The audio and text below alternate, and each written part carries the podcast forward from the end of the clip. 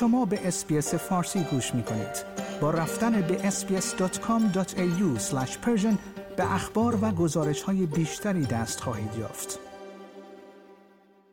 کلر اونیل وزیر کشور استرالیا به تازگی از عملیات جاسوسی ایران در داخل خاک استرالیا پرده برداشته است اما یکی از تحلیلگران در استرالیا می‌گوید که ممکن است منظور از این کار کشورهای دیگری باشند که خانم اونیل در ذهن داشته باشد یک کارشناس استرالیایی می‌گوید خانم کلر اونیل وزیر کشور استرالیا ممکن است با انتخاب نام و شرمساری ایران به دلیل جاسوسی در داخل خاک استرالیا به گفته او از راهی کم هزینه برای هشدار دادن به سایر کشورها در زمینه جاسوسی استفاده کرده باشد. خانم اونیل در یک سخنرانی مهم در کالج امنیت ملی دانشگاه ملی استرالیا یا همان ANU در روز سهشنبه عملیات مداخلی خارجی را به عنوان تهدید اصلی برای دموکراسی استرالیا توصیف کرد و متعهد شد که عاملان آن را در صورت تهدید منافع ملی استرالیا حذف خواهد کرد. او فاش کرد که سازمان اطلاعات و امنیت استرالیا یا AZO یک عملیات دولت ایران در داخل خاک استرالیا که در آن یک منتقد استرالیایی ایرانی رژیم هدف قرار گرفته شده است را خونسا کرده است. وزیر کشور استرالیا تاکید کرد که ایران اگرچه یکی از بسیاری از کشورهایی است که درگیر مداخله خارجی هستند. خانم اونیل گفت به کشورهایی که در سایه فعالیت می کنند یک پیام ساده دارم. ما شما را زیر نظر داریم. با آنکه اسکات ماریسون نخست وزیر پیشین استرالیا در ماه اپریل سال گذشته چین را متهم کرد که دخالت خارجی در استرالیا داشته است اما در سخنرانی خانم اونیل مستقیما به چین اشاره نشد. این در حالی است که روابط بین دو کشور پس از انتخابات ماه می سال 2022 سرد شده است. در همین حال ویلیام ستولز مدیر سیاستگذاری کالج امنیت ملی دانشگاه ملی استرالیا گفت که استفاده جداگانه از نام ایران ممکن است تلاشی برای ایجاد اثر بازدارندگی برای سایر کشورها بدون افزایش تنش بوده باشد. او در گفتگو با SBS News گفت ایران کشوری است که استرالیا می تواند با هزینه نسبتا کم از آن نام برده و آن را شرمنده کند. این کشور خطرات مشابهی را برای اقتصاد ما و سایر واکنش های سیاسی به همراه ندارد که به ویژه نام بردن از چین می تواند داشته باشد.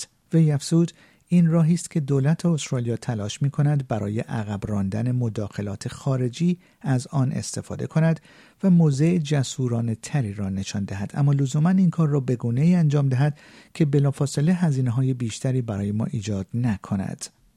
دکتر ستولتز گفت که تلاش های ایران برای ارعاب ایرانیان خارج از کشور طی ماهها تظاهرات پس از مرگ محسا امینی تشدید شده است. او اگرچه هشدار داد که راندن یک عامل دخالت خارجی با خطراتی نیز همراه است و ممکن است در واقع تأثیر آن را تقویت کند. او گفت اعلام این واقعیت که آنها درگیر این نوع از فعالیت ها هستند می تواند به طور بالقوه افراد جامعه دیاسپورا را از این واقعیت آگاه کند که ممکن است آنها نیز مورد هدف قرار گیرند. در حالی که قبلا ممکن بود احساس می کردند که آنها هدف این نوع از فعالیت ها نیستند.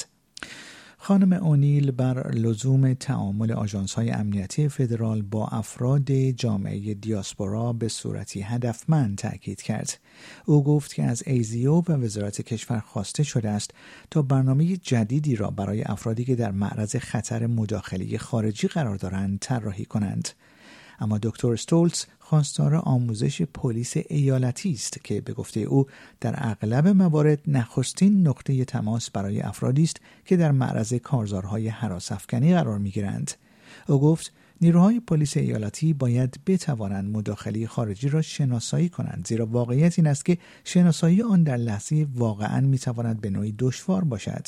وی افزود اگر کسی تماس های تلفنی تهدیدآمیز دریافت می کند یا تحت تعقیب قرار می گیرد یک افسر پلیس محلی ممکن است لزوما نتواند آن را به عنوان نمونه ای از مداخله خارجی در مقابل هر نوع رفتار شرورانه دیگر تشخیص دهد. از سوی دیگر سناتور لیبرال کلر چندلر نیز گفت که جامعه استرالیا مستحق شفافیت بیشتر در مورد اقدامات دولت است. او گفت چگونه شخص وزیر یعنی خانم اونیل می تواند به جامعه ایرانی استرالیایی اعلام کند که این فعالیت فورا خونسا شده است در حالی که در واقع ایرانیان استرالیایی و خانواده های آنها در ایران همواره تحت آزار و اذیت قرار می گیرند. او گفت هر استرالیایی حق دارد به صورت مسالمت آمیز اعتراض کند این مسئولیت دولت البنیزی است که از این حقوق دموکراتیک با قوی ترین واکنش ممکن برای جلوگیری از این نوع فعالیت ها محافظت کند و پیام روشنی را به مسئولان ارسال کند که این نوع از رفتارها تحمل نخواهد شد. آیا می خواهید به مطالب بیشتری مانند این گزارش گوش کنید؟ به ما از طریق اپل پادکست، Google Podcast، Spotify یا هر جای دیگری که پادکست های خود را از آن می گیرید گوش کنید.